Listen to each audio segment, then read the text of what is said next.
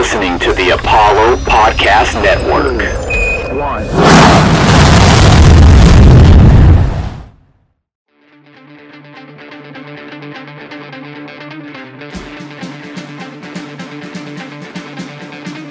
This kid's got ridiculous power. The rookie strikes again. Welcome to the show. And welcome back to another episode of the Astros Future Podcast presented by Apollo Media, all Houston, all original. I'm your host, Jimmy Price, also known as Astros Future, and you can find my work at astrosfuture.com and find me on Twitter at astrosfuture. And I'm your co host, Brian Hamilton. And you can find me on Twitter at bham1720.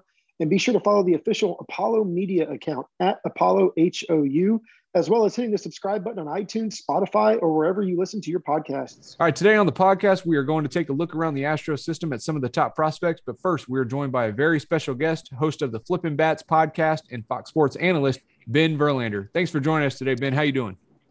I'm doing great. Thanks for having me, guys. I really appreciate it. So the first question I got to ask, and just from being a follower of yours on Twitter, I know you're a huge fan of, of Shohei Ohtani, but just how crazy is it what he's doing this year? You know, leading the league in home runs, but also like being dominant on the mound. I, I, we've never seen anything like that. Everyone wants to kind of compare it to, to Babe Ruth, but you know what we're looking at now. I mean, it's just an insane level of domination, both hitting and pitching.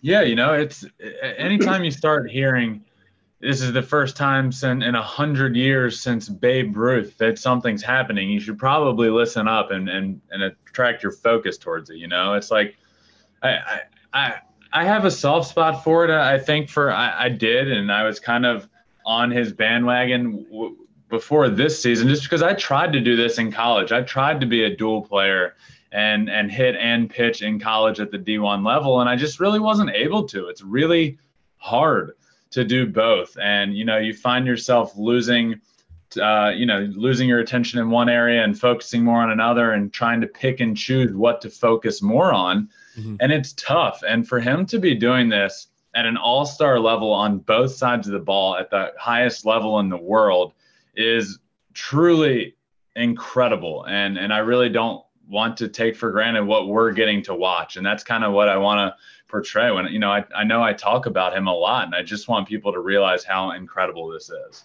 Yeah, I think I saw uh, uh, someone had tweeted, but I think it was like he had a, a home run on like Sunday, Monday, and then threw like six innings, one run on Tuesday, and then two homers on Wednesday and one on Thursday, Friday, something like that. Just an insane week where the guy hits like hit six homers and had a a quality start, a dominant start. So yeah, just crazy seeing what he's doing. And I know you mentioned it about you know that kind of being one of your goals is is focusing on or you know trying to trying to do both things, trying to hit and pitch. And just from your experience in college, I mean, just how difficult is it to to be able to prepare for both, to be able to to have a routine to be a pitcher, especially a starting pitcher, um, but also you know be in the lineup every pretty much every day. Yeah, you know, before before Ohtani is doing what he's doing, I would have told you it's impossible to do it at the big league mm-hmm. level at this day and age. Uh, you just, you know, people grow up, and aside from little league and high school, you don't see many people doing both at a high level, and and he is. Um, and you know, the amount of preparation that goes into it and work ethic and it really is putting in double the time. And it's absolutely insane to see. And you know it's not just it's not just a guy with insane freak talent. It's a guy that's behind the scenes throwing his bullpens on a day while also then running to take BP and, you know, trying to hone in on his craft on both sides of the ball at all times. And it's truly incredible. And like I said, I would have told you it's impossible uh, to do what he's doing at the major league level until this year. Yeah, he's definitely been a treat to watch. It's it's insane the numbers he puts up, and since we're in the same division with him, being Astros fans, we see him a lot every year. But you know, outside of Shohei, are there any other players around baseball right now that are must see TV for you? Yeah, you know, I think I, I, look at a guy like Tatis, who I think is emerging as as the face of Major League Baseball. He's so mm-hmm. exciting to watch. Obviously, guys like Trout, when they're healthy, you know, he, he's the best player on the planet. Uh, so whenever I can watch him, I like to. Ronald Acuna. And you know, a guy I love to watch is is Yordan, Yordan Alvarez. I, I yeah. just think he is one of the best, if not the best, pure hitter in baseball. It's absolutely incredible watching him on a night in and night out basis. And and it's you know it's cool to to be able to watch a guy like Jordan come up to the league and just honestly dominate from the second he got into the big leagues. It's been awesome. Yeah. So with the guys like you mentioned, Tatis and Acuna and and Alvarez, and I feel like you know you sometimes you hear people talk about the, the future of baseball, but it it really seems like the future of, of baseball is in really good hands. I can't I can't really recall a time where it felt like there was this many star players that were you know maybe under the age of 23. Yeah, you know, you make a great point. I think you know the, the future of baseball is in such good hands you know you look at years past and the best players in the game are guys that are all you know in their prime in their you know high 20s and their 30s and it's like the guys that are being talked about the most in baseball and watched the most are 25 and under and even a guy like Ohtani is 26 but you start looking at the names that are being talked about the most and they're also the guys that are the youngest and give me the most hope mm-hmm. for the future of baseball. Like you know, Tatis, um, Acuna, a guy Vladimir Guerrero Jr. who could have gone on that last list. I mean, it just goes on and on with the amount of young talent in this game that is already at an all-star caliber talent, and they're not even in their prime yet. So the the future of baseball is in great hands. Definitely. Yeah. I mean, every, it seems like every day you, you turn on the TV, you're seeing, you're seeing one of these young guys do something special. It's just, just a blast to watch. But since you mentioned the Astros, we'll, kind of segue to that. August 31st, 2017 was a, a, very special day for a lot of Astros fans, but unfortunately at the same time, it was a, a hectic day, a, a sad day too, because that was right after Hurricane Harvey hit, but that was also the day the Astros traded for Justin Verlander and they ended up going on to win the 2017 World Series. So after that trade was made, did did you become an Astros fan for the remainder of the year? You know, rooting on Justin to, to win a World Series. Oh yeah, I was there for every every uh you know after the ALDS, I was there for every playoff game. So ALCS through the World Series was there for the whole run. Uh, became yeah, you know, like obviously, you know, I I remember that night very well, and it was a, a whirlwind of a night on on our end, as in you know our our family, mm-hmm. as well as when all the dust settles and it's like, all right, this is what's happening. It's like, oh my God, there was just a national disaster in Houston. Mm-hmm. Like, what is going? This is crazy, uh, a natural disaster, and it's like. Wait, so not only are we going through this, you're about to fly into an airport that's like it's flooded there. And, uh, you know, and immediately, you know, Justin gets there and then as I get and and spend more time there and around the players, I just you know not only am I my brother's biggest fan, but I've also become friends with a lot of guys on that team, and you know you find yourself it's an easy team to root for, and it was a blast going on that World Series run in 2017. I mean, some of the coolest memories of my life came from come from that season, and you know it it continued through you know even in 2019. I was mm-hmm. there uh, every step of the way in the World Series, and it's just been honestly incredible having Justin on that team and, and getting close with the guys, getting close with the Cranes, who are the owners of the team, and just you know, it, uh, it has been a blast uh, to be part of. You know, he's part of this organization, but to be able to to watch and root for the organization. Yeah, we have absolutely loved the ride that we've been on, uh, you know, with the Astros these last few years. And like you mentioned, 2019, we got back to the World Series, didn't exactly go the way we planned at the end, but it was still a heck of a ride. You know, this year our offense is off the charts. We're basically leading the league in almost every statistical category. Uh, what do you think about our projections as far as like the rest of the year go, and, and where you see us? Yeah, you know, I I before the season started did you know was on a show for Fox, and we were going through our predictions and our AL and NL predictions, and I actually had uh, the Astros winning the American League and representing the American League in the World Series, and you know I, I've worked very hard in my life to to separate myself from you know I, I love my brother and everything, and and and there are times in life where it's not easy. So I've worked very hard to separate myself and and hopefully the goal is to be as successful as I can for for myself and my own name and create my own path and have my own show and do my own things with Fox. Mm-hmm. And and I go on Fox. One of the very first things I did and I predicted the Astros to make it to the World Series, and it's like, oh, of course you pick them. And I'm like, oh. I'm like, I'm being serious here. This offense is going to be the best offense in in the American League, and I think they're a pitching piece or two away from being clearly the best team in the American League and one of the best teams in all of baseball. And and I still stand by that. And I feel like as the season goes on, I'm being proven more and more right about that. Yeah, I see. I see the replies eh, when, when you post like the power rankings on Twitter and stuff, and everyone jumps in the replies, and that's what they they tend to say. They can run off 15 wins in a row, but it doesn't matter. But you mentioned you know making a name for yourself, and I think you're doing it with the, the, Fox Sports stuff and the podcast, which I think me and Brian both agree is is definitely one of the best baseball podcasts out there. So how did how did you come into that? And you know, I guess growing up or even playing baseball, did you envision yourself like being involved in baseball in a way like this and, and maybe like a, a media capacity? Yeah, so you know, I baseball has been my passion since, since literally the day I was born. I mean, my brother's nine years older than me, so from the moment I'm born, I'm already you know being taken to baseball games and growing up around the game of baseball, and I just fell in love with it. Uh, there was no pressure on me to play baseball. I just fell in love with the game and, and wanted to play it and wanted to play it for as long as possible. Uh, so to continue on in my career and go to, to a college and become an All American and get drafted and play professionally for five years. You know, I'm I'm so proud of that um, in, in my own right, and you know, had a really good run at it. And and I I still say this though, I truly believe I was put on this earth to talk about baseball. And I don't I, I would have loved to to make it as and have the most successful baseball career of all time.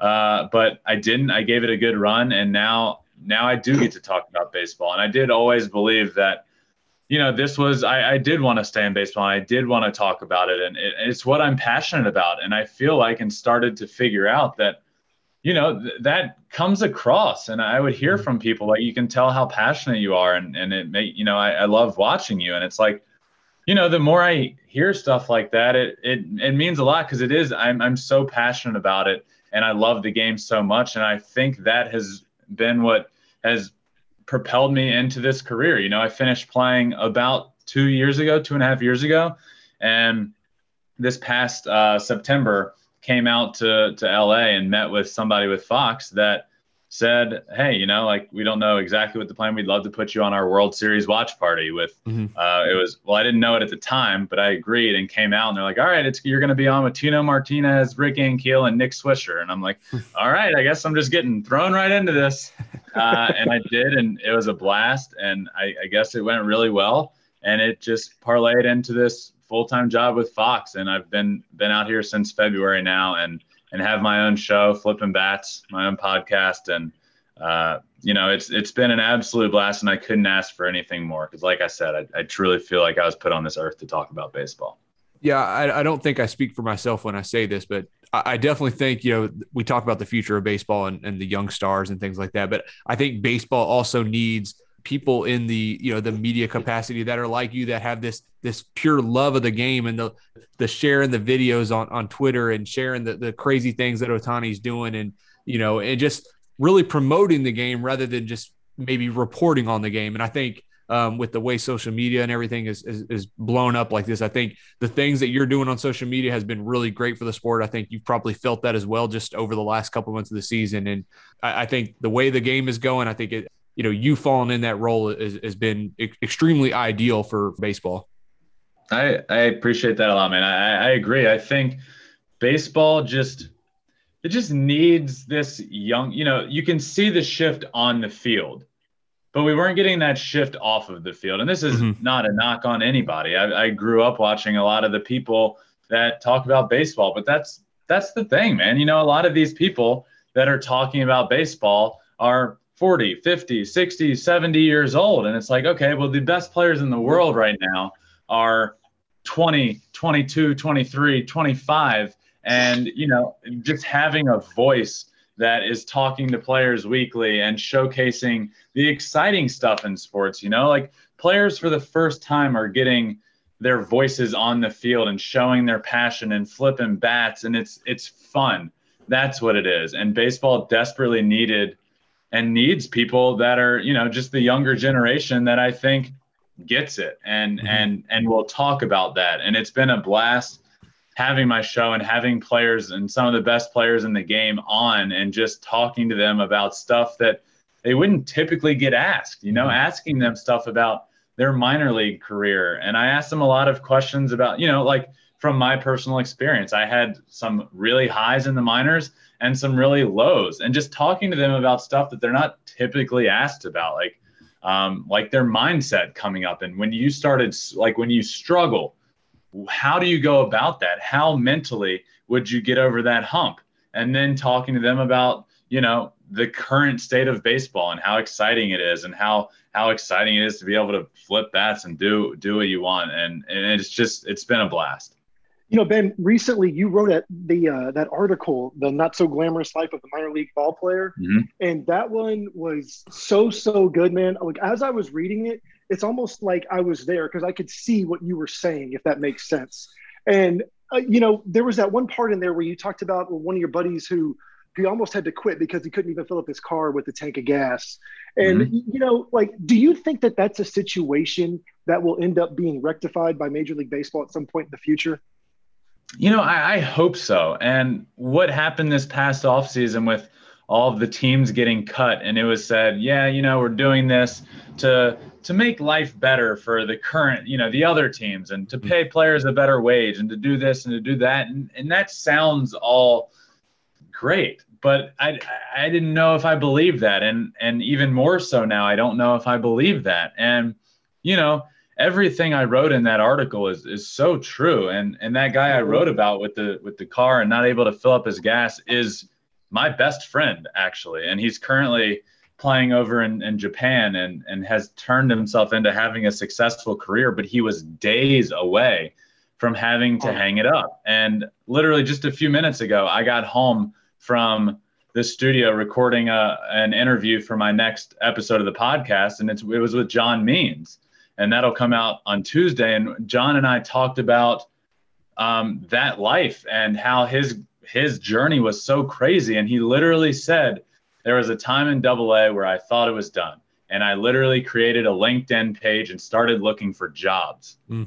and now he's a big league all star. It's like the line between being so close to to being a successful big league player where you're making a ton and a ton of money and and potentially millions of dollars and the line where you feel like you're you need to look for other jobs because you're making $6,000 a year and not able to provide for yourself much less anyone else is so thin and that's so scary and so wrong in my opinion no, I, I completely agree with you. You know, like I, I, I never knew that it was that bad. You know that it could get that bad. I knew, obviously, like I mean, it's not obvious to everyone, but I knew that you know minor leaguers aren't millionaires like you say in the article. But then I think what was it last month, and maybe it was earlier this month when that photo was circulating about a minor leaguer who basically had two pieces of bread and a piece of cheese in there as his meal that was given to him, which just really kind of surprised me. I mean. Um, I, you know, the, the article really put it in perspective. I think you did a great job on that. And, and I really, really hope that someone, you know, you know, takes the ball and runs with it, so to speak, just to kind of get that rectified.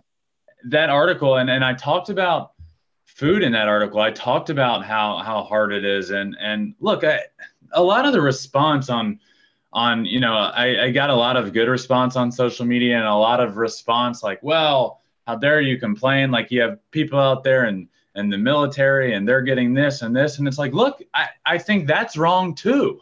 You know like right. just because something else is wrong doesn't mean what i'm talking about is wrong. And and we're expected to be professional athletes um, but we're we're being fed like you know like elementary school students. And right. i also wrote in there about having a half of a baked potato for dinner. And that was true mm-hmm. as well. I, I remember it vividly. There was one game uh, at the low A level. My first year playing, where I came in after an extra inning game. I think we played like 11 game, 11 innings and lost. And we come in and I'm starving, and I look over at our table and there's literally baked potatoes cut in half and it's like take one and i'm like what what is happening right now and it's just you know a lot of the things i do is just try and bring a perspective from my perspective take take my experiences and what i learned and and just kind of talk about it and also use it when i when i talk to big league players and I think I just bring a really unique perspective. But but one thing I, I did say in that article at the end is you know, it, it's not glamorous, but I'd do it all again in a heartbeat. And, and that is so right. true. Mm-hmm. Uh, I watch on or on follow on Twitter. I think it's like a, I think it's called at MILB advocates or something. They post some of those, those uh, pictures and stuff from minor league players. And I know there was a story circulating about players potentially having to sleep in their own car because they the team didn't have a hotel and they didn't have money to pay for it. And I know the Astros uh, right at the beginning of the season provided furnished apartments to minor leaguers across the whole level. So you know credit to Jim Crane for doing that. But yeah, to see that that guys are you know like you said are supposed to be considered professional athletes and are expected to work out and build muscle and all this stuff and yet they're not provided with a, a full meal and they're having to sleep in their cars just it's really mind-blowing and i don't think enough people are probably aware of what's going on. Yeah they're they're absolutely not. And you know I, I do think it's you know i do think there's so much room for improvement. And you know i just want to without you know without talking about it too much i, I do think it's important to talk about every once in a while mm-hmm. and and people will say, you know, if you uh, about post game meals, if you don't like it, go buy your own. And and the problem there is that we can't afford to buy our own. You know, mm-hmm. like people just automatically assume because you know we're we're professional athletes that we make good money. And to be honest with you, it, it's it's the opposite. You know, and and it shouldn't be. At in the minor league level, your first few years you're making well below the poverty line. Mm-hmm. and and it's you know you kind of are dependent on the team and what they can bring you for for meals while also expected to perform at the highest level. So so every once in a while i just like like talking about it and like showcasing because i don't think many people understand the the magnitude of how how tough it can be and how much of a grind it can be. Yeah definitely what do you, Ben? What do you think about the the recent rule change that was just implemented, where you know the the pitchers are being checked um, routinely now during games? Yeah, um, I I don't love. I, I, wish it wasn't done during the season. Right. What I think, what I think happened is, look, I this all all this stuff, substances are deep rooted in baseball history. It, it, just is. From the beginning of time when pitchers were throwing spitballs and using emery boards to to scuff the baseball, and it evolved into sandpaper to scuff the baseball, and then it evolved into uh, uh, pine tar, and then it's like okay, well let's just you know using sunscreen to just get a better grip, and now it's evolved into this sticky stuff that's stickier than anything on the planet and it's turning pitchers into into guys that they they never were. And i think that's mm-hmm. what happened is we we ran into an issue that had to be fixed. And it's like major league baseball was forced into doing something because right. i really i don't think it's many people using this you know this Spider Tack stuff or something like it that is that is causing the drastic change. But it's those few pitchers that you know, I don't want to say ruined it for the rest, but it, it did force Major League Baseball into this to a decision. Mm-hmm. And I don't know if if they realized what would happen or if they now regret doing it in the middle of the season. But I really don't feel like that was the answer. Yeah, I know the you had him on the podcast earlier in the season, but Tyler Glasnow had the a main issue with it, and he was very vocal about how losing that and losing that grip uh, changed the way he had to grip a ball, the way he had to throw it, and ultimately he ended up getting hurt. And now it's uh, I, I, don't remember exactly what the exact diagnosis was, but I know it's not good. And you know, making a, a crazy change like that right in the middle of the season and basically saying, all right, starting this day, you can no longer use this substance that you've been using and you were accustomed to using. And it seems like something that would be typically implemented maybe in the off season where players have an opportunity to adapt to that. Um, unfortunately, was just thrown on them like that. But while we're on the topic of rule changes, you know, baseball has, has undergone quite a quite a bit of rule changes recently, and one of them that uh, we've seen recently has been the runner on second to start mm-hmm. extra innings. Which I know there's been some some some people that are okay with it. It you know maybe shortens the game. Some people that don't like it. What's your overall take on that rule? Yeah, you know, I definitely don't I don't love the rule, but I'm fine with it. And I actually, you know, I have have grown more and more to to not hating it. Um, I what I do wish, I'm I'm fine with the rule, but what I do wish is that it didn't start in the tenth inning. I wish we were given the tenth and eleventh and maybe even the twelfth of of quote normal baseball, um, and then doing something like that in in the thirteenth. You know, it's like it almost seems too quick. Like, okay, nine Right. innings is over. It's been a great baseball game. Now let's put a runner on second and you know change the game. I don't I don't love that, but I I, I do think it adds a unique viewing experience. I think it changes it. I think it changes um, uh, decision making from the manager. I think it changes game plans. And I, I like watching that. I just I don't think it should start in the tenth inning. That seems a little much to me.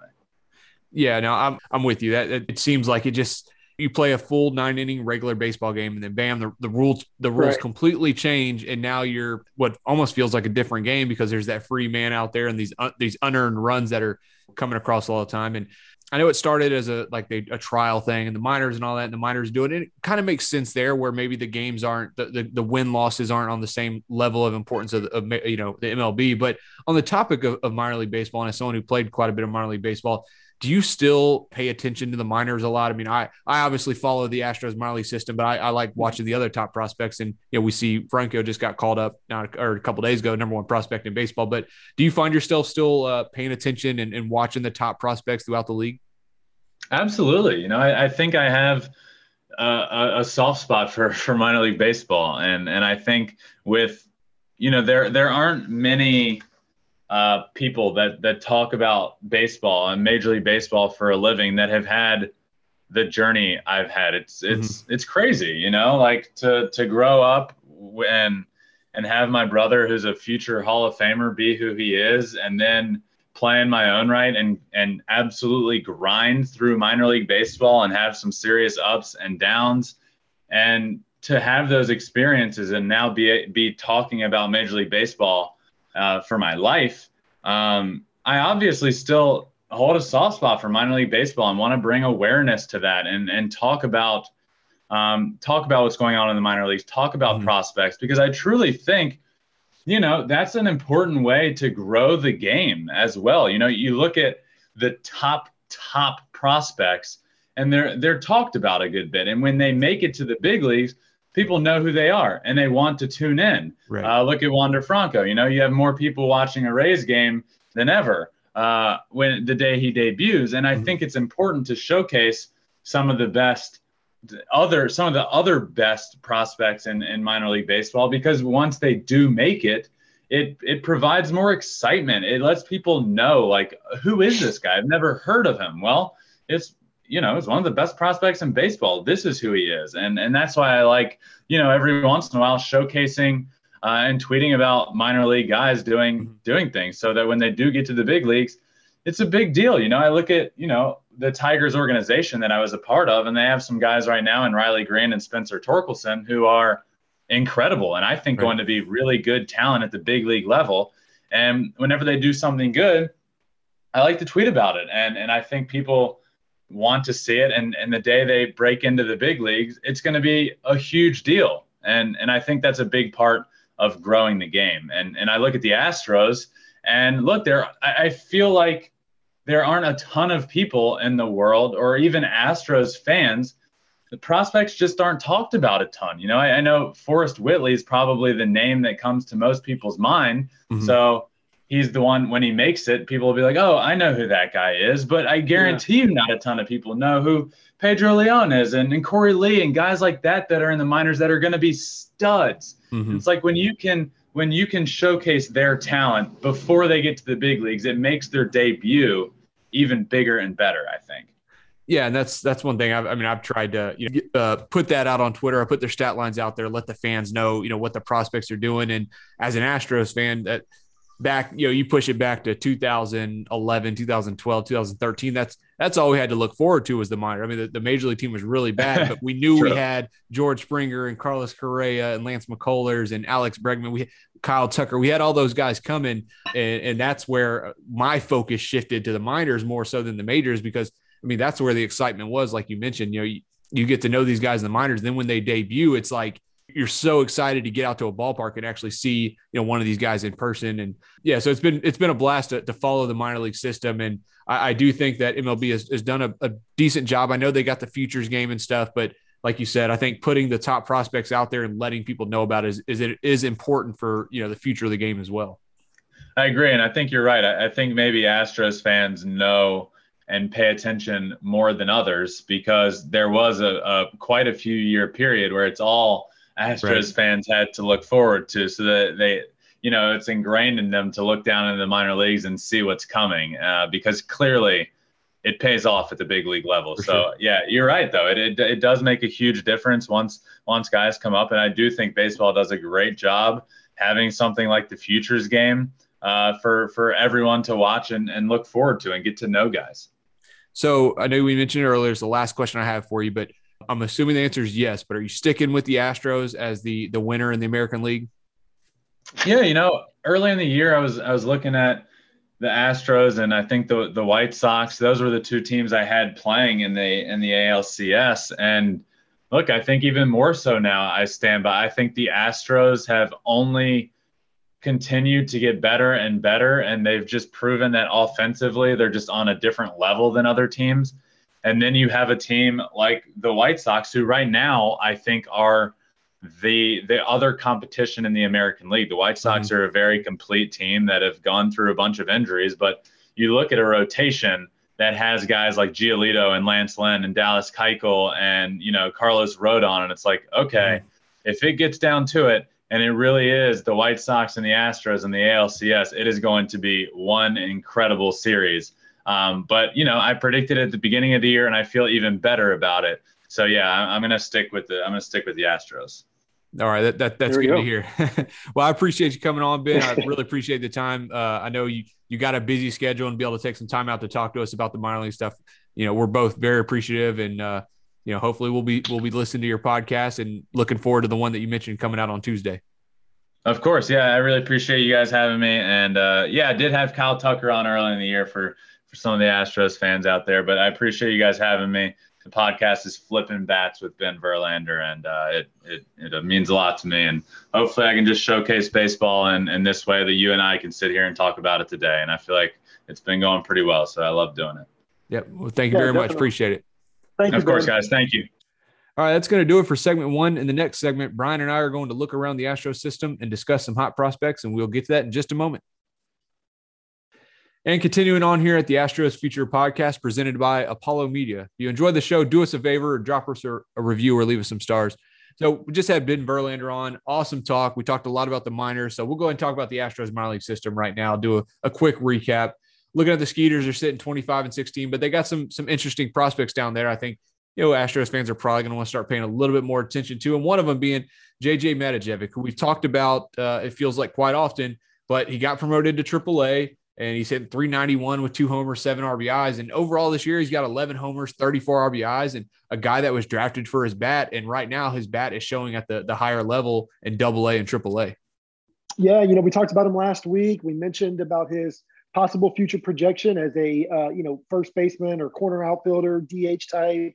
You know, how those kinds of guys can be, uh, you know, pretty sought after as not necessarily a throw in, but um, as part of a trade or even you know just coming up through the system you know we mentioned marwin gonzalez that type of player and now we're seeing it uh, well i mean uh, until he got hurt with Aledmys Diaz. Mm-hmm. So those types of players still have a future in baseball. And you know, one thing we've never really discussed is whether or not the National League will ever implement the DH over there. And if so, right. that opens up even more jobs for these minor leaguers across baseball. And Matijevic could be one of those types of players. And another guy who same situation, destroying the ball in a higher level and is really kind of needing a spot. Jake Meyers, we've talked about him as well. I talked about him with Jason Bell. So we already know the guy, who you know, was drafted solid outfielder, but as Jason mentioned, he's he's turned into a elite defender in the outfield. So that already in itself is valuable. But so far this year, he's up to 13 home runs. He's hitting 315, just showing off. His career high coming into this year was nine homers. He's got 13 already, showing off a lot of power. And man, to, to have a guy in the system that is elite defensively and, and showing some with the bat, it just gives you that comfort level that if something was to happen at the major league level with any of our outfielders, we have somebody who we can call up and we know is at least going to be very good defensively and has some potential promise with the bat. And, and getting that performance from, from, a guy like Jake Meyers has, has been really, really good to see this year. Yeah, you know, last week whenever we recorded our episode, I you know you texted me, um, you know, a couple hours later, like, "Hey man, Meyers just hit another home run." So you know that's just it's it's kind of amazing that you know we, we talk about these guys and they start doing something later on or they get promoted. You know, one thing that we talked about, um, you know, through you know just a phone call, we didn't talk about it on the podcast, but we can now, is that you know you know, mid-season minor league um, places like Baseball America, MLB uh, Network, they'll start doing their mid-season minor league rankings, not just with you know players one through 100 given their top 100, but the actual teams and where they stand. That's going to be interesting to see because we have a lot of guys that have really come out of nowhere this year, and mm-hmm. they're not just having one and two good weeks; they're putting together solid seasons so far. So, you know, whenever we spoke with um, Jim Callis earlier in the year, you know, he talked about, you know, the, the Astros don't have a lot of those top end guys, those top 10 prospect guys, but they have a lot of solid players. So I'm curious to see if anyone has kind of, you know, shot themselves up a little bit.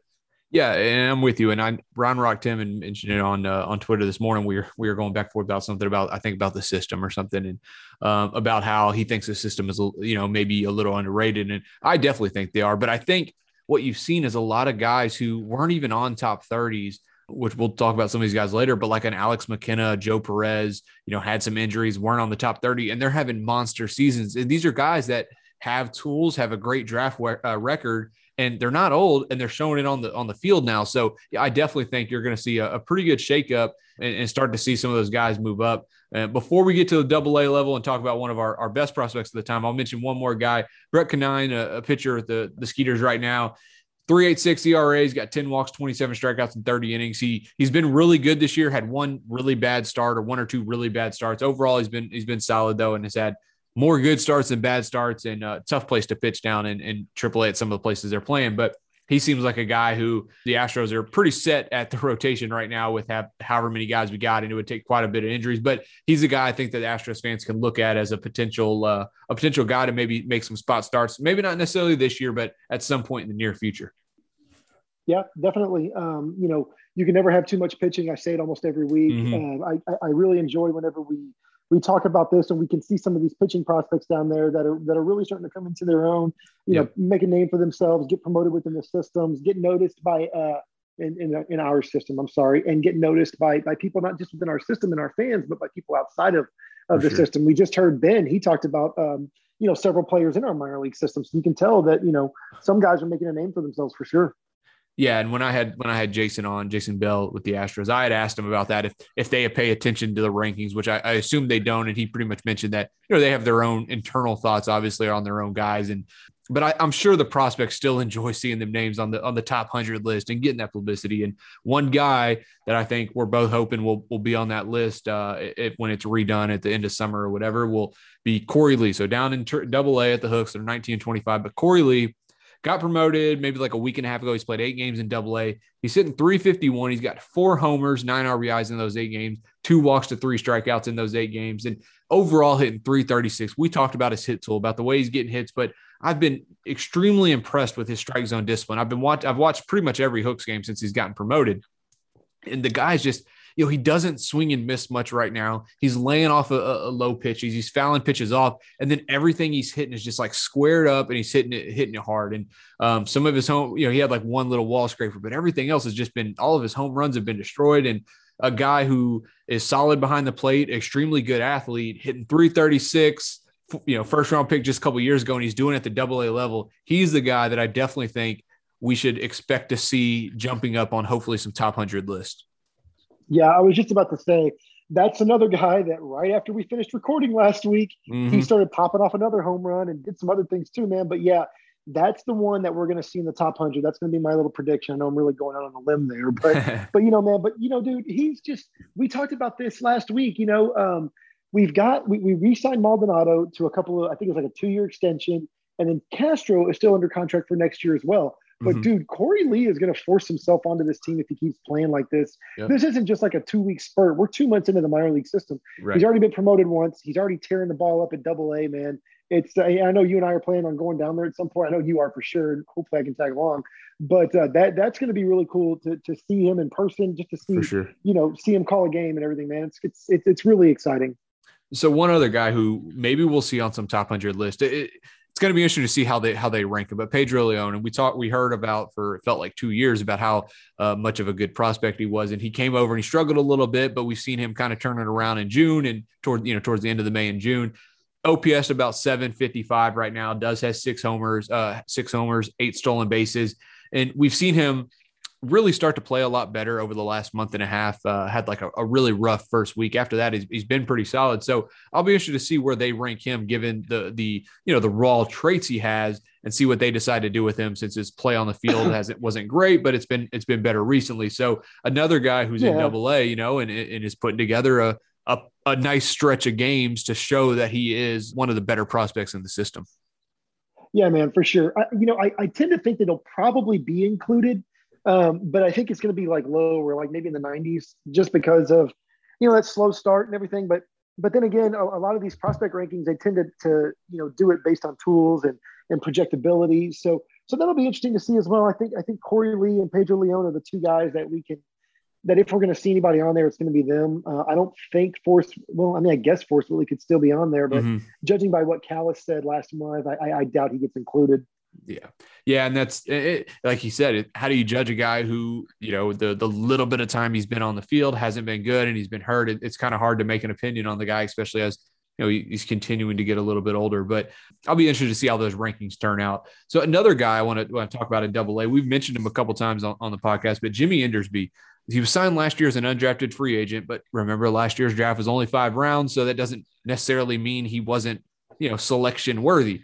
Well, uh, when I was talking with the scout, he pretty much mentioned that Endersby had the choice of basically any team he wanted to go to, and he chose to go to the Astros based on the way they develop pitchers. So he starts out the season in high A, has really good strikeout numbers. ERA is a little high, but that's a it's a a, a very hitter friendly ballpark, hitter friendly league. Gets promoted to Double A, and last night, Wednesday night, has his first outing, and he goes six innings, gives up one run, strikes out ten. I watched the game, looked phenomenal. Fastball looked good, slider, curve, getting swings and misses. Just good command of the strike zone all night. And he's 23 years old, like I said, undrafted free agent. But to be undrafted free agent in 2020, and he's made his Double A debut, and he's got 53 strikeouts and 35 innings this this season so far. It definitely looks like the Astros and uh, him, I guess, together made the right choice coming together and uh, and signing him as an undrafted free agent. Definitely. And, uh, and also to go along with that little puzzle is um, the fact that our current bullpen, you know, could, could use some help, maybe not necessarily this year, Mhm. but, you know, next year, year after, or whatever. And he, man, that's a guy that you can tell the Astros absolutely have their, their eye on. They've already promoted him once. Yep. Um, I, you know, I, I don't want to say he'll be promoted again. I guess he could, but I, I- I'm, I'm pretty sure he'll just stay at double A for the rest of the year. But man, that's exciting. And that's pretty cool to see whenever you have a guy that could sign with any play, any uh, team in Major League Baseball, and he chooses the Astros because of our track record, Yep. uh, you know, for pitching and developing pitching. That's amazing. So another guy, last one I'll talk about in Double A, Jonathan Bermudez. I, I spoke with him a few weeks ago and talked about him because he was off to a phenomenal start. He's had a couple like rough games where it, he didn't necessarily get knocked around, but just a couple unlucky, uh, gave up some runs. But overall, he's got 56 strikeouts and 30 innings, left-handed pitcher, not a guy who's going to blow you away, you know, low 90 stuff. But when I talked to him, I'd asked him because I, I thought it was kind of interesting to see, you know, he barely walked anybody and he had a decent amount of strikeouts. And, you know, is he a, a pitch to contact type of guy, which we saw out of maybe someone like Dallas Keuchel, or is he a strikeout guy? And he said his mentality is to strike out every single batter he faces. And so far, he's doing a pretty good job of it this year with 56 strikeouts and 38 innings. But he's another guy, a lefty, which are always valuable to watch this year and, and, and see if he ends up getting himself a, a promotion to AAA at some point. Yeah, you know, and, and you mentioned that he's a lefty man. I mean, those kind. Of, you know, I always joke with friends that have young kids or, or you know whatever, like like you and I do. If they have a boy, like, hey, put a baseball in his left hand because even the crappy ones Yeah. make ten million a year out of the bullpen. So you know, I mean, it's just the fact that he's a lefty that could skyrocket his um his chances to the majors, man. I mean, like it's teams have you know they, they tended to go away from the whole like let's just keep one lefty in the bullpen just for that lefty batter on the other team type of purposes that seems to be something that isn't as prevalent nowadays but Right. you know you never know but but yeah, man, I mean, like he, that's a great mentality to have. I want to strike out For everybody sure. that comes to the plate against me. And like you said, I mean, all those strikeouts, man, 56 in just under 39 innings. That's amazing. Yeah, so we'll go down to the Tourists higher right now. They're sitting at tw- 1924, but they've had some some tremendous offensive performances so far this year. Alex McKenna, we've talked about him a bunch. He's sitting 303, 13 home runs, which I believe is tied for the the lead in home runs in the uh, in the Astro system this year. Um, and he's a guy who, like you mentioned, he was not on any real. He wasn't on MLB's top 30. He obviously wasn't in the top 100.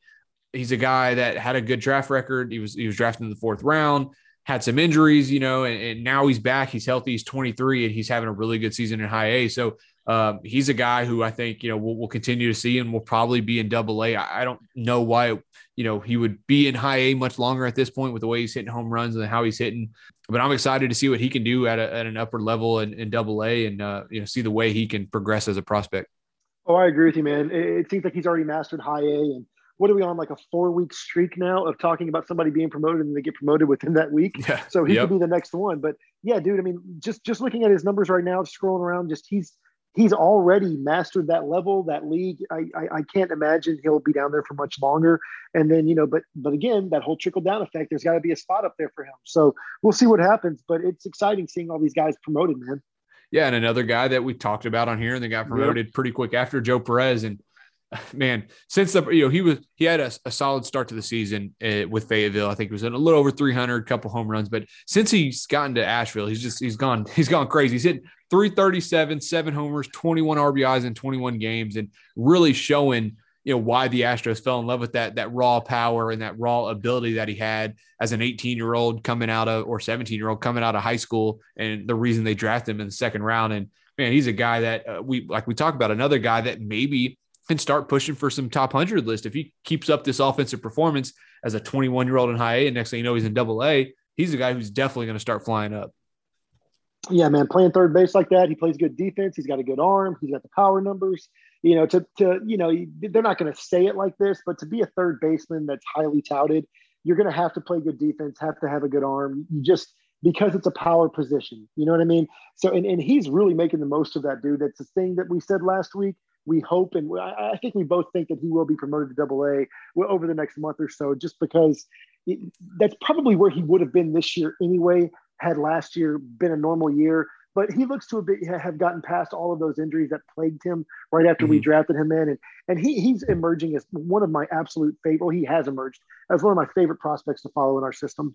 Definitely. And there's there's one other guy I'll mention down in uh, down in high A, Scott Schreiber. The Astros drafted him not long ago, but he's hitting 325, 10 homers, 28 RBIs. I mean, just another good offensive performance that you probably weren't looking forward to coming into the season. And now we got we got it seems like all over the system, these guys are just having a crazy uh, these crazy offensive performances, and just really nice to see that from guys that like you, you mentioned you weren't really expecting coming into the year. And one more guy I'll talk about in high A, which we talked about last year or uh, last week, and he did get promoted. Brian DePaula uh, had uh, phenomenal numbers in Fayetteville, gets promoted to high A. And so far in five, or he pitched, he had one game through five innings, gave up two hits, struck out four, gave up two runs. So good, good outing for him. And another guy that we talked about uh, as a guy to watch, given that he's a lefty and, and you know the numbers that he was putting up.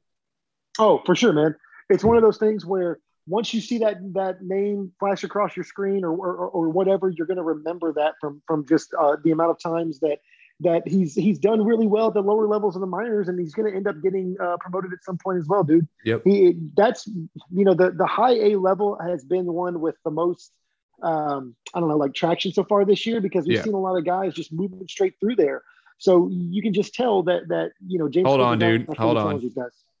Korey Lee just hit a three run homer. I'm watching the Hooks Oh, game on my phone as we're recording this. So we're recording Nice. this, we're recording this on a Thursday night, and Korey Lee just hit another freaking bomb. And this one oh, was it was Oh, man. dude, it was a line shot, but like well, well over the fence. God, dude, man, what he's doing this year. That's what I'm it- trying to say, dude. He's gonna. it- it's up. phenomenal. It- yeah, he like like we thought, he's forcing you know the Astros hand in terms of hey, I, I'm I'm getting ready for the big leagues, and y'all need to create a spot for me. But we'll go down to the Woodpeckers. A couple notes I just want to mention. Nathan Perry, 21 year old catcher there, had a good season in 2019. He's been assigned there now, so we'll get to see what he he can do. But Alex Santos, the Astros first or second round pick, first pick they were allowed to take last year because the the the uh, the lost picks, but they drafted him last year in the second round, and he made his debut the other night, and he went two and two thirds innings and struck out five, no walks. 19 year old. I think the the commentator said he touched like 98. So that's another arm that's going to be really Wow. fun to watch this year. Wow. Now, whenever okay, so you had the debut. Uh, he debuted last night. Is he the guy who we got for the, the compensatory pick for for George Springer, or just our regular second round pick?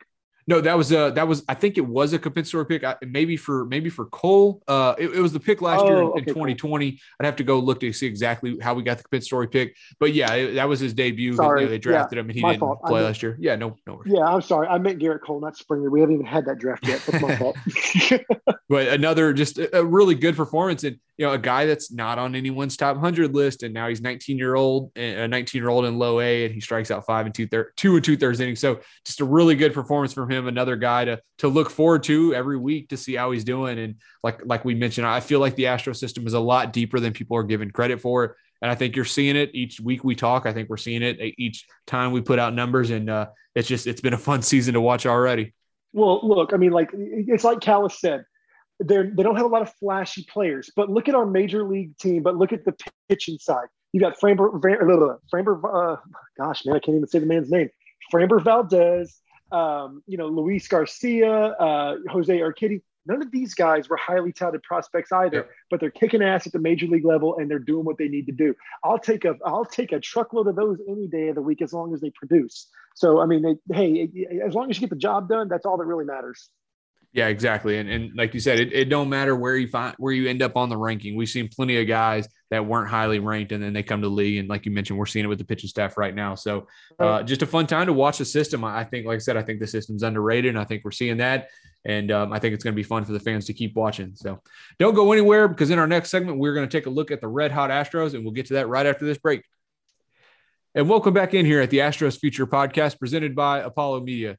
This segment, we're going to take a look at the Astros. And dude, the Astros are freaking rolling, right? The 10 wins in a row, 46 and 28 overall. As we're recording this on, on Thursday night, they're up four to nothing right now on the Tigers. And uh, we, we've, we've talked about it and we, it felt like we were, we kept knew you know, we knew that time was coming where they were going to run off 10 wins and, and then take first place in division and really start to show themselves. And, and that's basically what they've done over the last week and a half.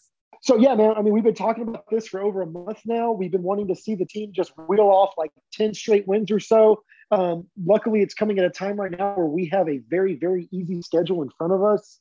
Uh, we just mopped the floor with Baltimore, a three-game set, um, and, and you know, right now we're playing Detroit in the first of a four-game series. It's really good to see us just just go on this huge winning streak. All right, we're what 17 games over 500 or 18 games over 500. I'm sorry, uh, as of this recording, Mhm. everything is looking good, man. Um, we're, separating a little bit from Oakland. We've only got a two game lead right now, but they're about to run into a tough patch of games that were like we just came out of, and we're about to go into a cake schedule of games of what they just came out of. So it's looking really good, Jimmy. It really is. Yeah, and we talked about you know you got to take care of business on, with the bad teams, and we unfortunately didn't do that with the Tigers earlier. Hopefully they do it this series, but they did it with O or with the uh, the Orioles. I think we outscored them was it twenty six to three in the three games, just Yeah. dominated them. But that was on the heels of us absolutely dominating the White Sox in a, in a, a four game series where that was the what I think people thought was the the AL contender, one of the best teams in the AL, just like uh, Ben Verlander mentioned earlier. You know, they were one of the best teams, and I know they had a, little bit of injuries, but they came into Minute Maid Park, and the Astros, I mean, just completely took care of business and and won. They won a close game, they won blowouts, and I think the White Sox left, you know, and, and the Astros left to go to Baltimore. Just showing that the Astros are without a doubt the superior team in the AL right now compared to the White Sox, and they're playing really good baseball right now. But overall, man, it's just it, it's been really nice to see them just to to get rolling like that, and just to see that that dominance that you know we've saw in past seasons, and even saw a little bit earlier in the season, and now they're starting to do it and putting a lot of wins together. Yeah, man, it, it, it's it's looking like it could be a special team. Correa mentioned that in one of his post game uh, press conferences recently. How the team is it, it's a special team. It's reminding him a lot of you know like not just the performance on the field, but like the camaraderie that they had back in 2017 when we won the World Series. Um, it, it's looking really. It, it's a really fun team to watch, man. I mean, uh, except for the bullpen, it's been a really, really Yeah. fun team to watch. But you know, we're doing it right now. Bregman's hurt. Um, you know, Ben DuBose had mentioned on Twitter recently. and He made a great point. Even before Bregman was officially injured, you, you know, he still had that nagging I- uh, issue from spring training. So, Right. and this is no this is no knock on Alex at all, on Alex Bregman at all, but you know, he wasn't playing like Alex Bregman was. And we Mhm. were still like we were still having like this historic pace for our offense, man. So Right. everything was looking good. Aledmys Diaz has been out for a while. He's not a superstar, but he's a great player on our team. He fits perfectly here. So we're doing it whenever whenever guys get hurt, we're still able to do it. It's not it's almost like we're not we're not skipping a beat. Yeah, I mean, um, and, and, and it's looking great. Yeah, Tucker was out for I think uh, I think it was pretty much all the White Sox series, right? And the Astros still went on to sweep, you know, what was at the time the the team I think with the best record in the AL. So yeah, just phenomenal to see, and, and we're getting performances from the guys you expect, but then we've seen the the improvements from guys like Myles Straw, and then the improvements from guys like Kyle Tucker, which we knew that was coming based on the way he was hitting the ball, and it finally started. The, the luck finally started turning around, and I think he's up to like 270 something now, which is phenomenal considering he felt like he was hitting in the 100s for like the first month of the season. But you know, you go to like a guy like Jose Altuve, he's got he's uh he's got like three WAR so far, 17 home runs, and I, I we talked about it before, and I'll, I'll put the numbers out there. And this is before the game today, but a 100 OPS plus is league average, so anything above is going to be above average. Anything above like 130 is really good. And the Astros have Altuve at 144, Gurriel at 150, Correa at 153, Brantley at 155, Jeez. Alvarez at 145, and then Tucker at 131. You know, and that's and then like you mentioned, you got Bregman who was struggling a little bit, but obviously he's dealing with the injury. And the offense, it, just like Verlander, Ben Verlander mentioned in the, the first segment, he knew and we knew we, we predicted this in the first episode we recorded talking about how awesome the offense is going to be. And i will say I, I had high hopes for the offense. I really thought they were going to be good but i think they've exceeded my expectations so far for this season Absolutely. Um, the 2017 team and then the 2019 team, those were great offenses. We had Springer, we had Beltran, a lot of those other guys that were uh, still in the squad that were producing back then that are no longer here. But, you know, I, I didn't expect our offense to be this great. I mean, we still had a lot of those key players Altuve, Springer, Correa, uh, you know, Uncle Mike, he's still there, you know, but man, it's just, just amazing. I mean, Mike Brantley's hitting what, 356 right now? He's going to be in contention for the batting title all Mhm. year um, it's just it's amazing, man, just how great this offense is. And I mean, um, I, I you know I know we're going to talk about it in a minute, but Correa, I really don't want to see him wear another uniform next year, man. Yep. So we'll, I'll mention it that the last time I looked, which uh, was just a couple days ago, he was on pace for like more than nine wins above replacement, four more than 40 doubles, more than 30 home runs, playing elite defense. And, you know, we talked about it at the beginning of the season is, you know, if he had a good season, he was going to show that he was worth that money and, and how that was going to play out. And so far, the way he's he's playing right now, and if he keeps this up all season, he's going to get a massive deal. And I'm not going to rule out the opportunity that the Astros can can resign him, and I'll, I'll sit here and hope that it happens. And you know, and I'm an optimist, so I'm going to hope that it does happen, and, and maybe it will. But man, somebody's going to pay him a lot of money. I just hope it's the Houston Astros. Yep. Uh, you and I have always, uh, you know, seen eye to eye on that.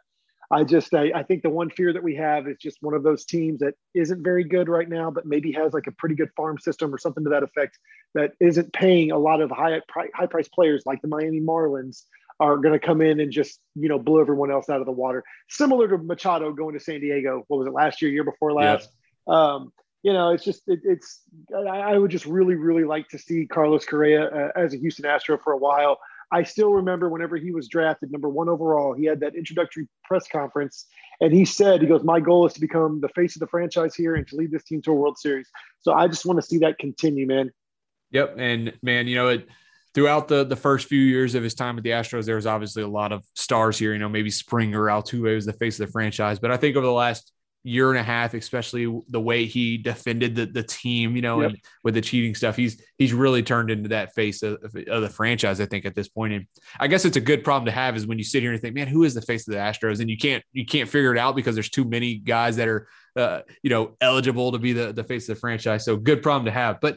We're hitting on the But you know offense a lot. Oh, go ahead. Go ahead. Well, well, Jimmy, just really quick, and then we can move on. But like when it comes to Correa, the one thing that I know we talk about it, a lot of people do on Twitter. It's talked about in a good way, but I'm not sure he gets the actual respect he deserves for for going on TV and basically telling everyone else, "You don't know what you're talking about. you need to shut up. I won't use his exact, uh, you know, wording on that. But I mean, that man defended the team. We didn't have to. The team was probably told not to say anything because no one else has said anything. Mm-hmm. But he has taken it upon himself to defend his boys, defend his squad, defend the team, and defend the city. That's yep. amazing, man. And not only that, he openly says he wants to stay in Houston. Yep. We just got done with the James Harden situation with the Rockets. You don't really see very often where uh, here in Houston, where we see star players say, "Yeah, I want to stay in Houston forever." He is openly saying it. We need to capitalize on that.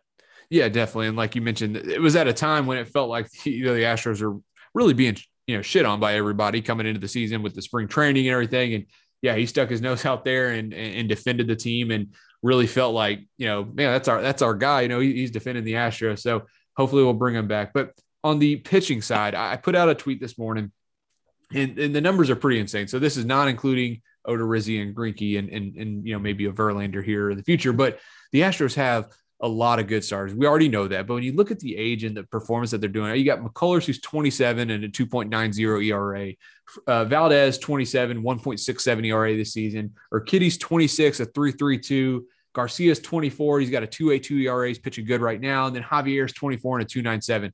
If someone would have told you coming into the season that the Astros would have had five starters right. that are all pitching really well and it wasn't going to be Zack Greinke and it wasn't going to be, you know, maybe Jake, Jake Odorizzi when they signed him. It, you probably wouldn't have believed it, you know, and not to say that the guys didn't have the talent, but to see what they're doing and, and doing, you know, doing so at a, a fairly young age and under team control really just gives a lot, the Astros a lot of options. I mean, you know, could they, we talk about Greinke and Verlander and their contracts, right? And if you don't bring those guys back and you rely on the the young and the maybe the cheaper arms, does that potentially open you up to spend more money on a, on a Correa contract? But overall, the, the pitching performance from some of these young guys has just it's just been phenomenal this year. Yeah, and I mean, like, had it not been for you, honestly, I probably would have never even heard of Framber Urquidy uh, prior to these last couple of years. I mean, like, I paid attention to the minor league system, mm-hmm. but I didn't really like appreciated as much back yeah. once we started getting good and everything like that, you know. For but sure. but like you said, man, Framber Urquidy, uh, you know, Garcia, Christian Javier, it's just it's amazing how much uh, how many talented arms that we're having coming through the system that no one knows about until they hit the big league level. Yep. Yeah, for sure. And it's and yeah, like I said, they're just they're putting they're putting together some some really incredible numbers at this point. And um and, and carrying a, a team, you know, obviously they got a good offense behind them, but they're carrying a team that is having a struggling bullpen, and we're relying on guys like Luis Garcia. I mean, we saw him against the White Sox have a dominant outing against one of the best teams and one of the really good offenses in the American League, and he just and he just dominated. So to see those performances from some of these young guys like this has just been has been really good to see.